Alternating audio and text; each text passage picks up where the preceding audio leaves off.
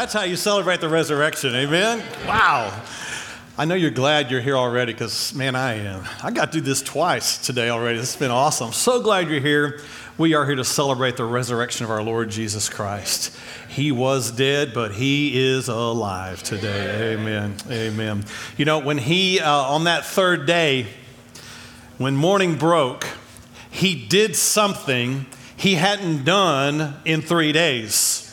He did something that he couldn't do for three days. He took his first breath as a new resurrected Jesus. Everything was different on that day. He was the resurrected Lord. He got a new body. He breathed in new life as a picture of what He wants us to experience. You and I are born dead in our sin.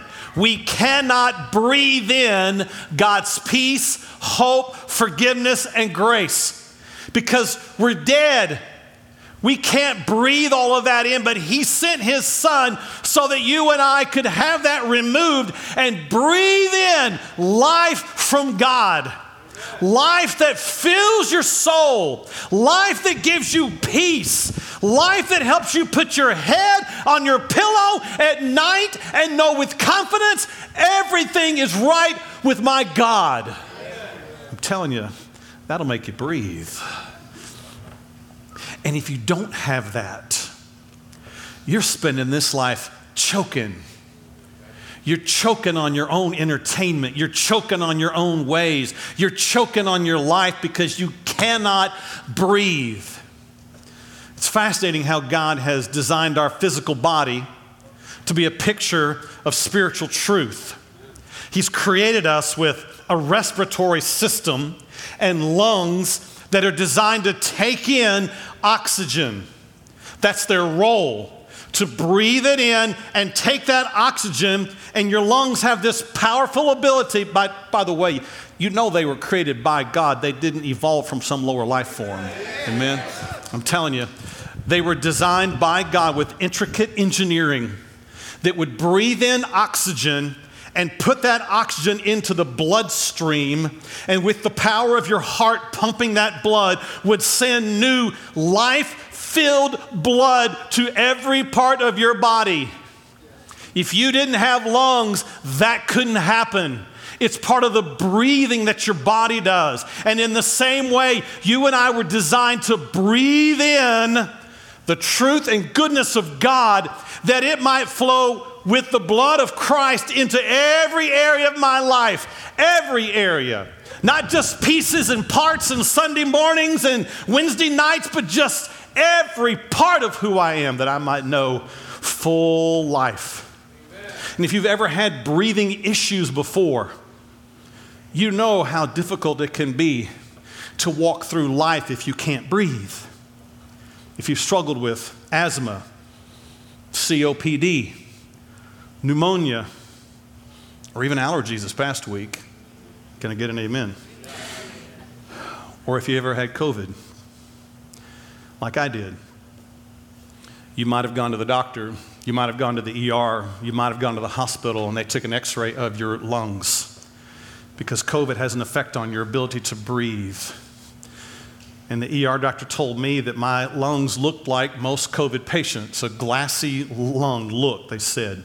It's kind of like your shower doors that are frosted. If you have a shower door, if you've seen that in a home and it's not clear, he said, Your lungs begin to develop a consistency or a look like that, and it prohibits your body from taking in oxygen, much needed life, sending it to the bloodstream. So you develop shortness of breath, you develop other symptoms along the way. And one of the worst symptoms to COVID is the potential development of a blood clot. Now, that gets serious all of a sudden. Blood clots can form in different parts of our body and they can travel to the lungs. And if a blood clot makes it to the lung, it can be devastating to your physical health because the system that's designed to bring oxygen and blood to your body must always stay open and clear. If it is not, if it is blocked, then it can have devastating results. We all know from the news recently what happens when the passageway that is meant to bring life gets blocked. The Suez Canal rests there between Egypt and Saudi Arabia in that area, that little red line. The Suez Canal is a canal that was, or that is, the place that ships flow through to bring resources to countries around the world. Last year alone, 19,000 ships passed through the Suez Canal, representing 12% of the world's trade. On Tuesday, March 23rd, a ship going through that canal got turned crossways, diagonal, lodged, and blocked the canal. It was wedged, and it could not free itself by its own ability. They began to call upon others to help, to no avail. In the meantime, it was costing $9 billion a day because the passageway was blocked. It's hard to grasp what $9 billion looks like, but that comes down to 400 million an hour and 6.7 million per minute. That's crazy. It's still hard to take in. The major passageway was blocked. They finally had to call for help bigger than themselves to help free the ship that blocked the way. 20,000 tons of sand and sludge were dug out and removed. 14 tugboats pushed to help dislodge what blocked life. And they finally freed the ship this past week. 369 ships were backed up waiting to make their way through the passageway. In the meantime, costs soared, resources were limited, because anytime a passageway that's meant to bring life is blocked, it has devastating results. And whether we're talking about your lungs, or the Suez Canal or your own soul, it is critical that we have removed what is blocking the way of life. You know, your soul was meant to be filled with the grace and goodness and forgiveness and peace and righteousness and hope and mercy and love of God flowing to you. You're meant to have that flowing into you. But the thing is, no one is born with that passageway open. You are born blocked. You are born in sin, the Bible says. You are born unable to experience that flow coming into you. And it has devastating results on your life. That's why you're selfish and angry and bitter and jealous and greedy and your priorities are out of whack and you resist God and you push God away and you do your own thing. You come up with your own way of living. You come up with your own choices. And when you hear what the Bible says, you say, no, thank you. And you push all that away. And all of a sudden you realize my life is backed up, blocked up, and a mess. That's why you put your, on, your head on your pillow at night and you can't sleep that's why you go throughout your day and you can't cause your mind to rest. And you look for everything you can to make it better. You try to medicate it, you try to drink over it, you try to entertain yourself. You try to look for other methods to somehow free the blockage, feel better about the blockage, or something, but you know something's not right. You know it. It's because the Bible says you and I have sinned and fallen short of the glory of God. You are blocked. For this reason, God sent his son. He sent Jesus to come here, who lived his life unblocked he lived fully experiencing the Father's favor, love, peace, power. He knew God, he walked with God, and he told everybody else about who his father God was. Life flowed from him because life was flowing into him. And he came to free us so that we could experience what he knew. So, what he did is he came and he lived the requirements that were necessary to make that exchange. You see, for someone to unblock our lives, they were going to have to come and live perfect. The Old Testament used a, a system of sacrifices where a lamb was brought as a sacrifice for the sin. If you had sinned, you were required to bring a lamb to the tabernacle as payment for your sin. And there that lamb took your place. The lamb became you, and you became the lamb. He took the punishment, you walked away free. When Jesus steps on the scene in the New Testament, John the Baptist says, Look, it's the Lamb of God who's come to take away the sins of the world. He came to take our blockage upon himself so that he could become like us and we could become like him. He would take upon himself the sin, the guilt, the curse, the judgment, the blockage. On the cross, he would bear what we deserved so that we could walk away when we receive him free. Amen. What a Savior. He wanted us to be able to breathe like He breathes. He breathes in closeness with God, joy with God, peace with God, power with God. And out of His love for us, He became the sacrifice for us because He wanted us to breathe freely. Our message today is part of our series, Breathe. And today's title is You Are Now Free to Breathe. The cross and the resurrection change us. And if you walk up into them, you will be able to breathe. Here's what the Bible says about what Jesus suffered on the cross, 1 Peter 3:18. For Christ also suffered once for sins, the just for the unjust, that he might bring us to God.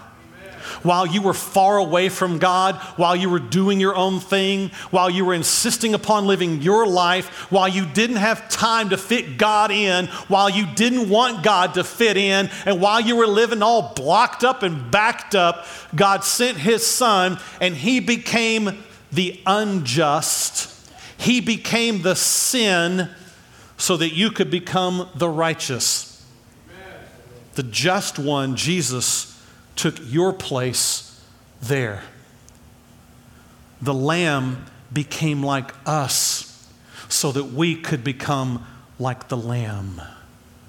And he did so to bring us to God. And there on the cross, Jesus became the Bible says he became the curse for sin.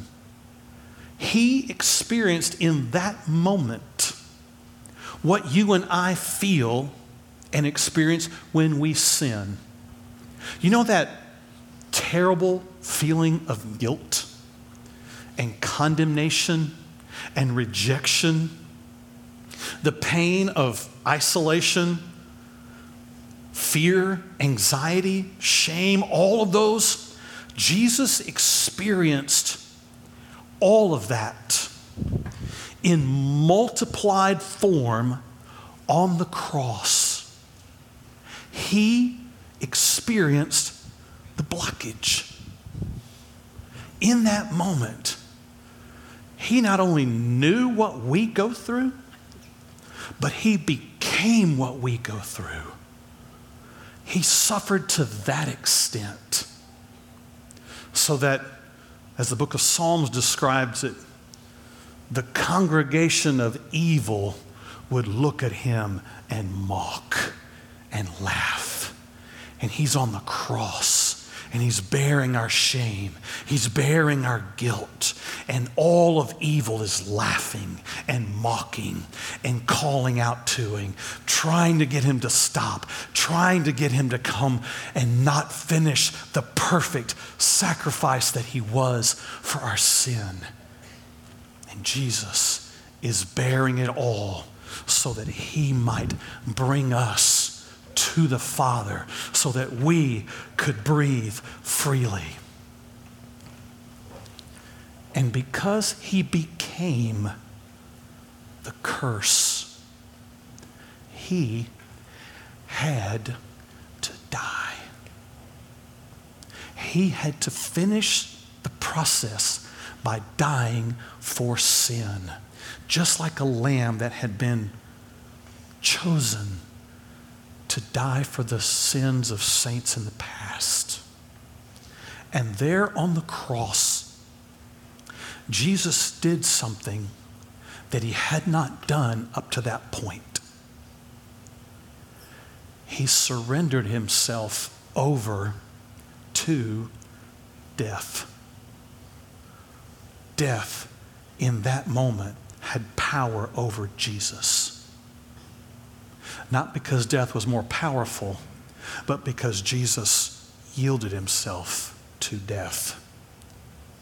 He surrendered himself to the darkness, the vileness, the ugliness, the cruelty of death.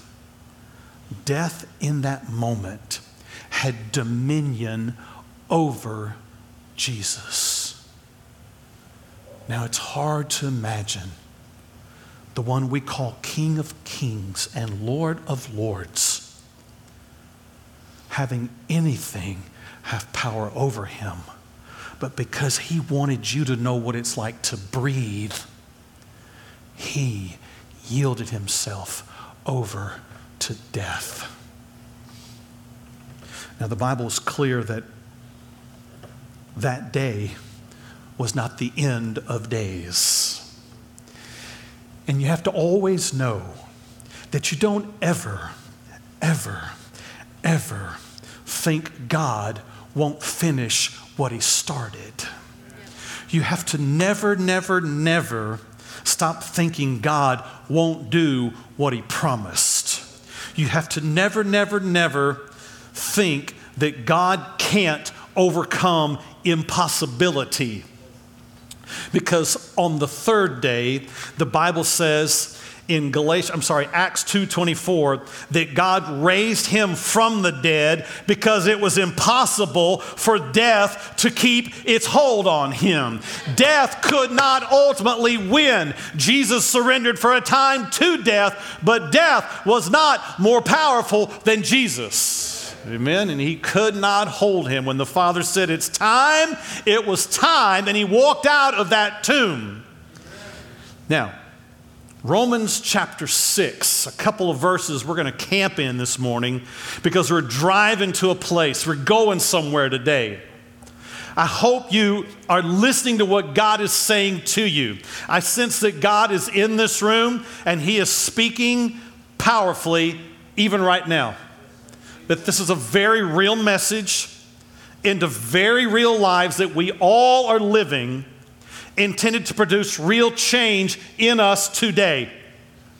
I hope you've not come as an observer, a spectator, but a participant in what God is doing today. Amen? Romans 6, verse 9, the first part says, Christ, having been raised from the dead, dies no more. Simple truth, powerful impact. Countless lambs had died before. Countless lambs had given their lives for the sin of men and women and boys and girls.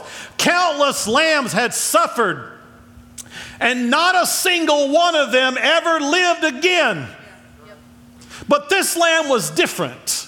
This lamb came and gave his life as a sacrifice, and on the third day rose again and experienced new life in a new body. And one of the characteristics of this new body is you don't die again. That's awesome. You don't experience death anymore. There's just eternity with life, always life.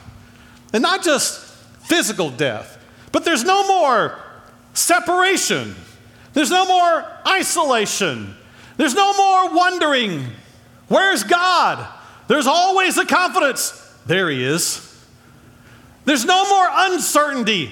There's always certainty. Because Christ, when He was raised from the dead, dies no more. And I love what Paul says next. He says, Death no longer has dominion over him. The implication is there was a moment when he did.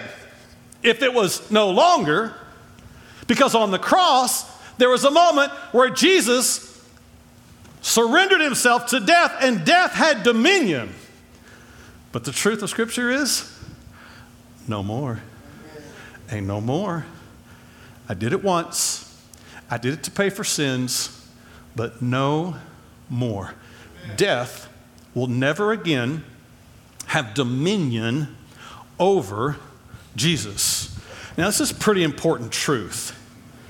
It's pretty important to realize that Jesus will never have to be threatened by death, never be deterred by death, never be distracted by death again.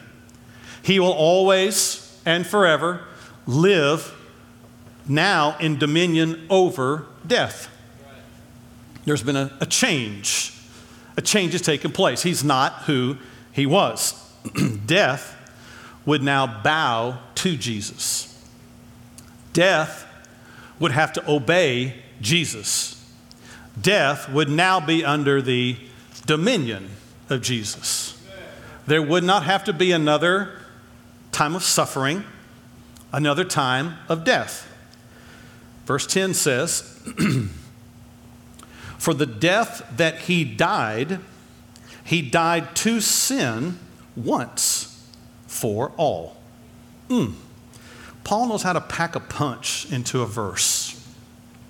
And here he says that when Jesus died, he died to sin on that day, he took your sin. Now, please understand, I'm not talking about some generalized spiritual, churchy concept. I'm talking about your very real areas of failure and sin, where you have stiff armed God, where you have demanded to do your own thing, that thing that keeps you awake at night, that thing that keeps you distracted, that thing that keeps you blocked in life.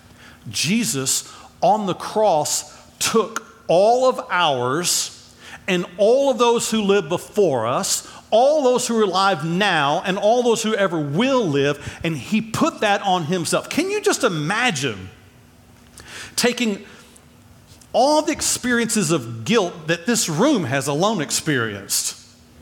And put that on one person, it just gives me the heebie jeebies just thinking about it.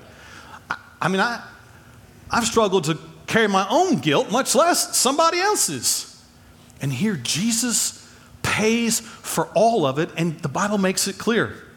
He did it once, one time. It's done.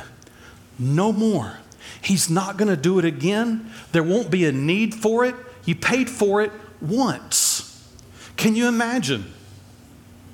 You go to the store, you got your buggy loaded, and you go up to the cashier and you pay for it. And you start walking out. And they say, Sir, ma'am, just a minute. You're going to need to go back there and pay for that. You say, No, I've got my receipt right here. I don't have to pay for it. Yes, you do. At this store, you have to pay for things again. You say, well, it's the last time I'm coming here. Well, sir, if you don't go back and pay for it, I'm going to call the police. Can you imagine? You go back in, you're just frustrated, and you pay for it all, and you go back through and you're going like, oh, I'm glad that's over. Sir, yes? I'm sorry, you're going to have to go back through and pay for that again. I just paid for it twice. I'm sorry, at this store, you have to pay for it again. That would be the absolute last time you'd ever go to that store again. But let me tell you, that is how a lot of people live their lives today.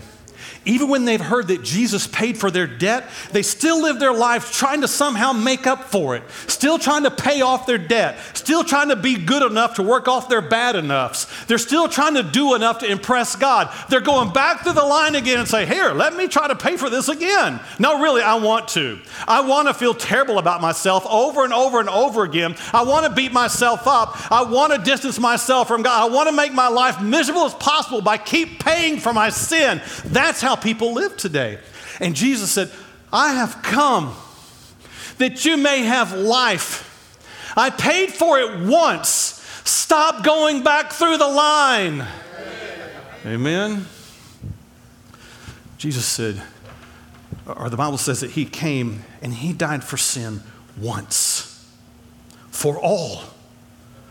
Once, for all. No more dying no more suffering. No more repeating it. No more going back through the line. No more reliving the horror of the cross. No more hearing the voices of the evil congregation again. No more seeing the rejection that he suffered. No more of that. Once and for all. But then Paul says in the second half of verse 10, he says, But the life that he lives, he lives to God. I'm telling you, when you know your buggy's been paid for, you can walk out of that store like, mm hmm, I'm gone. I bought everything and they threw in a bunch of extra stuff and it's all paid for by somebody else. That's what happened to you. If you ever heard the gospel of Jesus Christ and you believed it, Everything you've purchased in your life through your sin, or have or will, was paid for by Christ, and this is now how he lives. Amen. So Jesus walks out of the tomb having paid the debt, and now he lives differently on the other side of that. It says he now lives to God. He lives knowing the Father is pleased with me. The Father has accepted me. The Father has called me to sit at his right hand. The Father has blessed me. The Father has an inheritance for me. Everything that the Father has is mine. There's nothing between us anymore. I paid it once, I'm done with that, and now Jesus says, I now live to the Father. Everything is about that. Everything's about Him. And anything that tries to pull me backwards and say, hey, why don't you go back to that cross again? No, I did that. That's over. Hey, well, why don't you go back because there's some people that are still angry at you? I'm not doing that. I've already gone once. I'm now alive to God. Hey, well, you need to go back because there's some other people who've sinned. They need to have theirs. No, I did that once. I'm done with that. I'm not going back to where I was before. I don't go back to where I was because I'm somebody new now and someone different now. This is Jesus talking. I now live to God. I live because the, the passageway is open. For a while, it was blocked for him on the cross, and now it was open. He said, I'm not going back to Blockville. I'm here. I'm alive. And now I live to God. Now, I would say this next part's my favorite part, but every part up to this has been my favorite part. What Paul says in verse 11 is my next favorite part. Here's what he says In the same way, in the same way that Jesus did it, in the same way that Jesus became a sacrifice once for sin, in the same way that Jesus bore our sin, in the same way that Jesus walked out of the tomb. Now, count yourselves dead to sin, but alive to God in Christ Jesus. He says, Now you, if you believe in Him, do the same thing. Do that exact same thing. Live that way.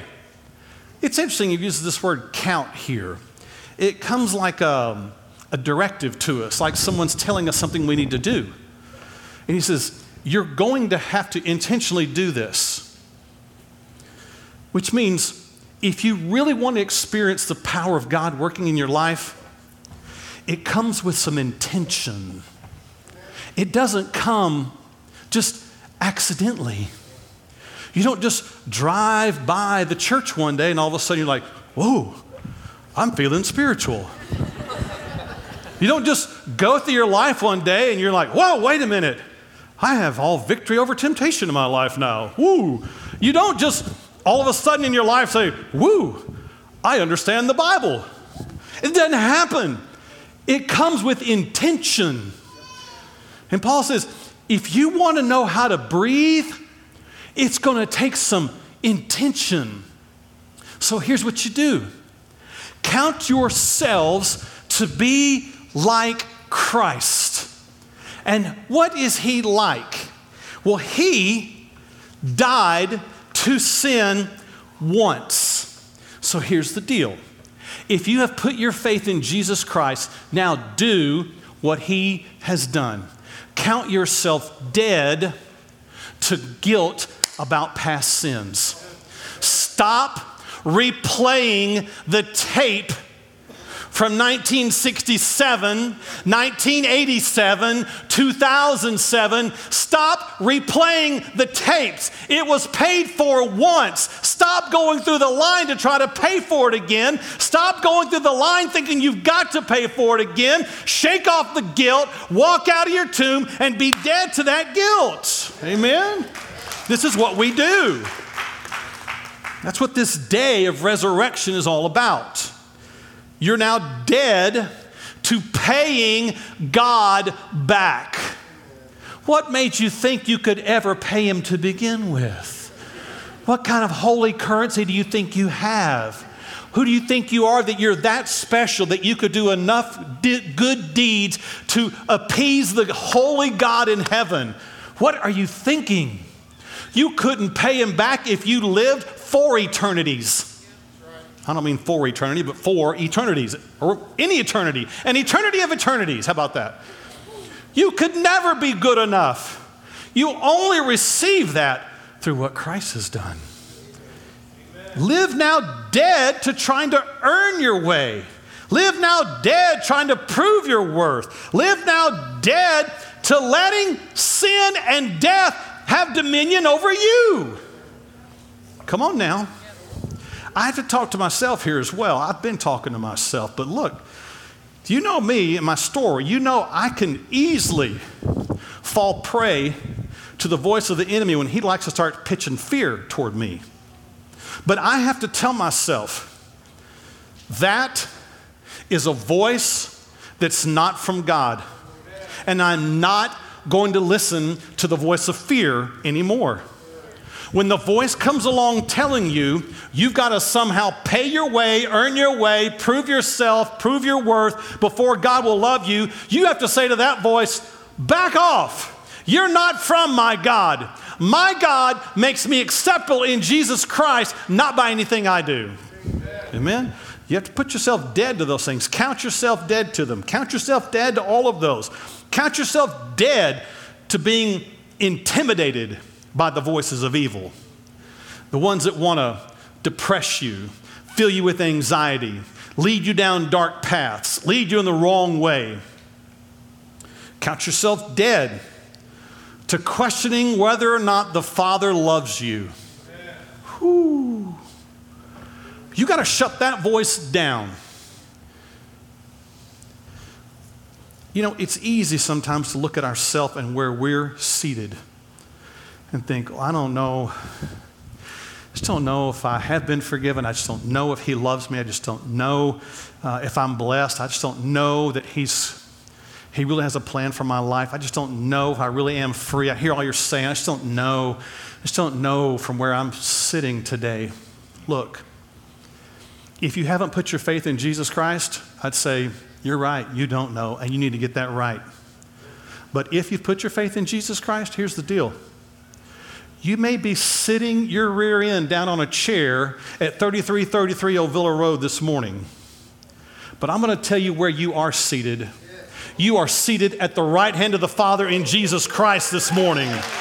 That's where your real body is. That's where your life is. And so I have to remind myself when I start questioning myself does he love me? It's not about me, it's about Christ. And Christ is seated at the right hand of the Father. And if the Father loves him and I'm in him, he loves me. Because wherever he is, I am. So I can ask the question am, Is he going to bless me? Is he going to bless his son? Yes. He's going to bless me then? Yes, if I'm in his son. In fact, so much so that Jesus would say this If you abide in me and, I, and my words abide in you, you shall ask whatever you desire, and it'll be done for you. Yeah, that'll stop in your tracks, won't it? Because that's hard to take in. But if you abide in him and his words abide in you, it's true. Now, if you're just all living your life like you want messing around, your life's all blocked up, and you start asking God for stuff and you got no answer, you can't get life coming in if you're living blocked. You can't get shipment through the Suez if there's a ship stuck in the middle of it.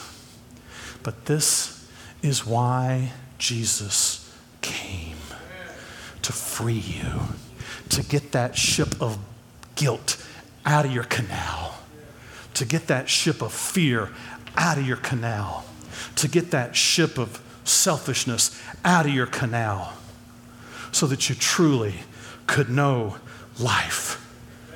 And he says, I went to the cross and I paid for your sin.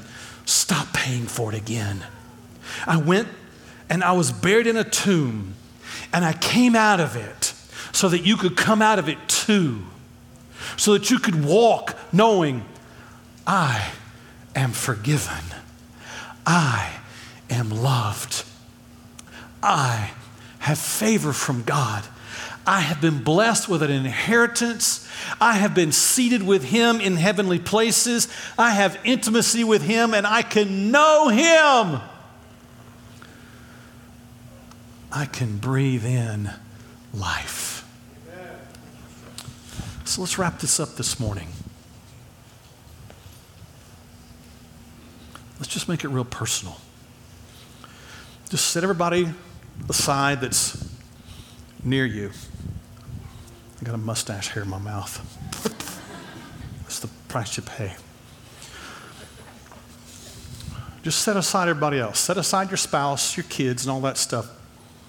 Set aside what this afternoon is.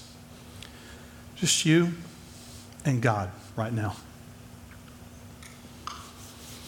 What's the passageway like? Is it clear?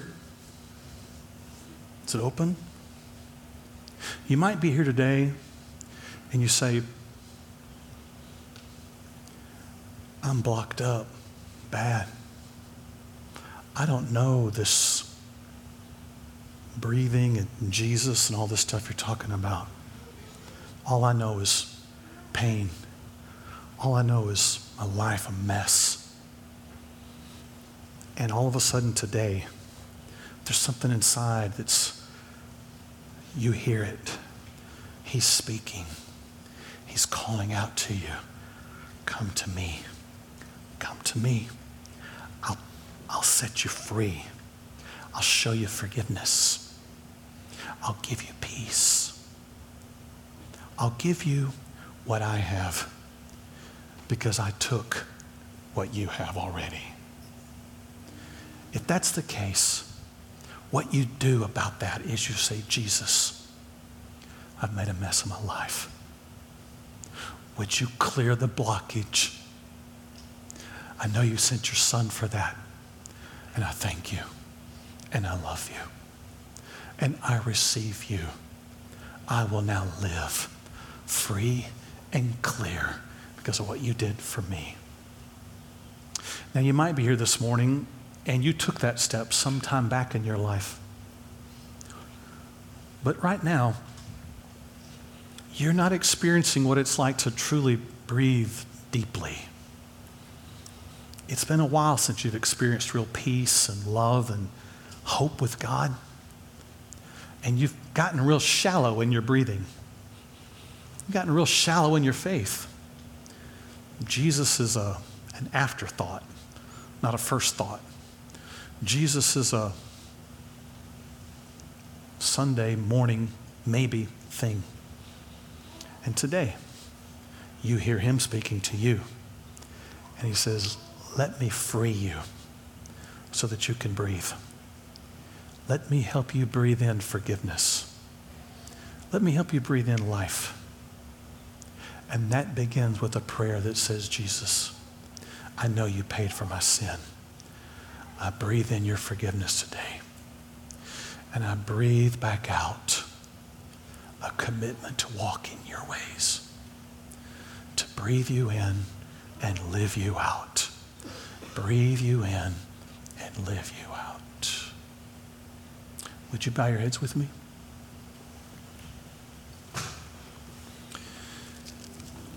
As God is speaking to you today,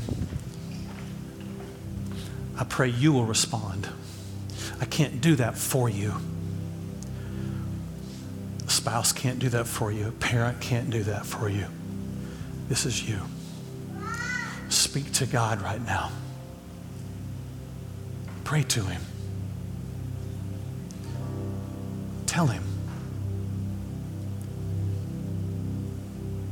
I want to breathe. I've been living choked, blocked. I've been shallow breathing, putting you last instead of first. But today, because you forgive, that ends. And I breathe you in today.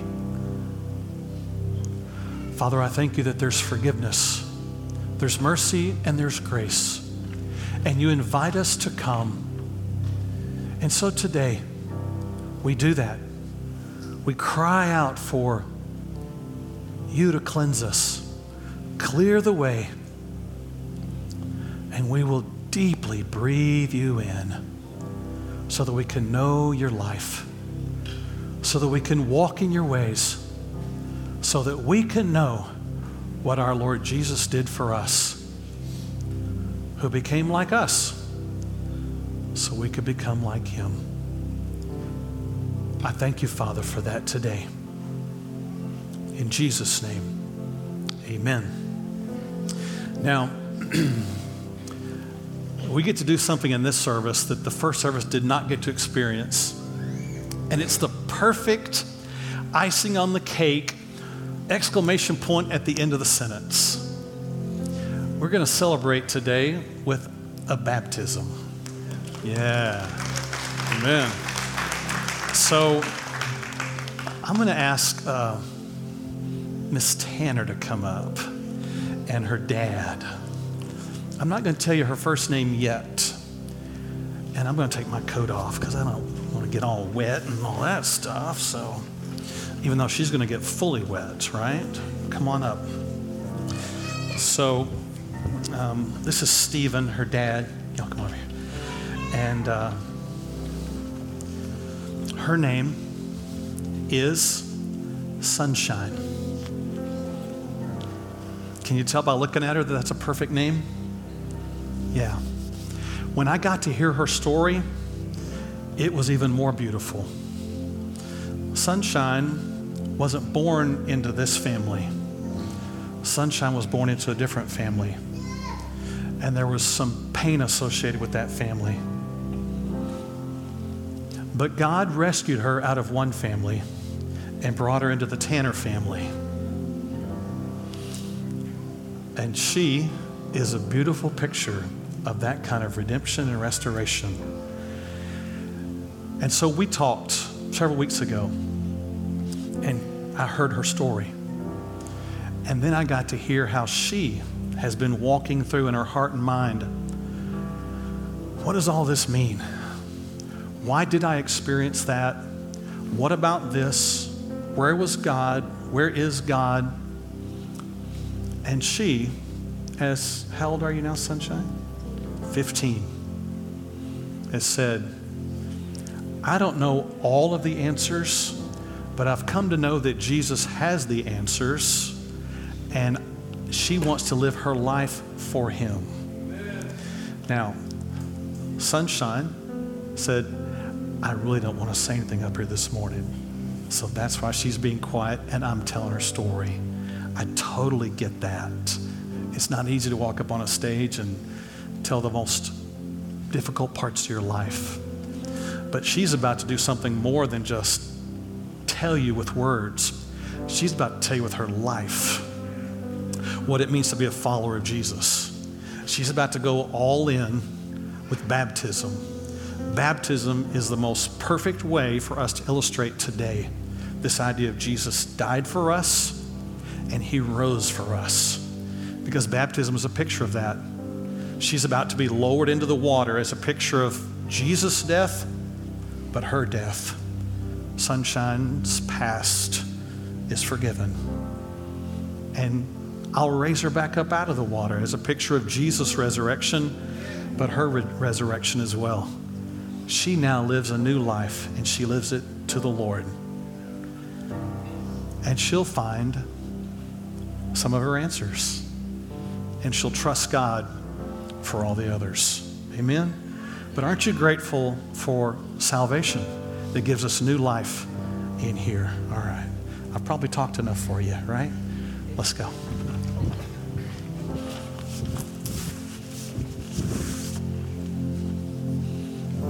Just getting all comfortable. Yeah. Come on in. Yeah. We'll face this way. Perfect. All right. Let's scoot up just a little. Perfect. All right. I know it's probably going to be intimidating to look that way for just a moment, but I want you to see all these people because many of them have taken this step with you and they celebrate with you. They do. They'll remember this moment and you will too. That's part of why Jesus calls us to baptism. It's a pretty memorable experience. And so I'm excited for new life in you. So I'm going to lower you in the water as a picture of your death, but I'll raise you up as a picture of the new life you have in Jesus. All right. Sunshine, because of what Jesus has done and your faith in him, I bury you in baptism. You're buried with him and raised to walk in newness of life.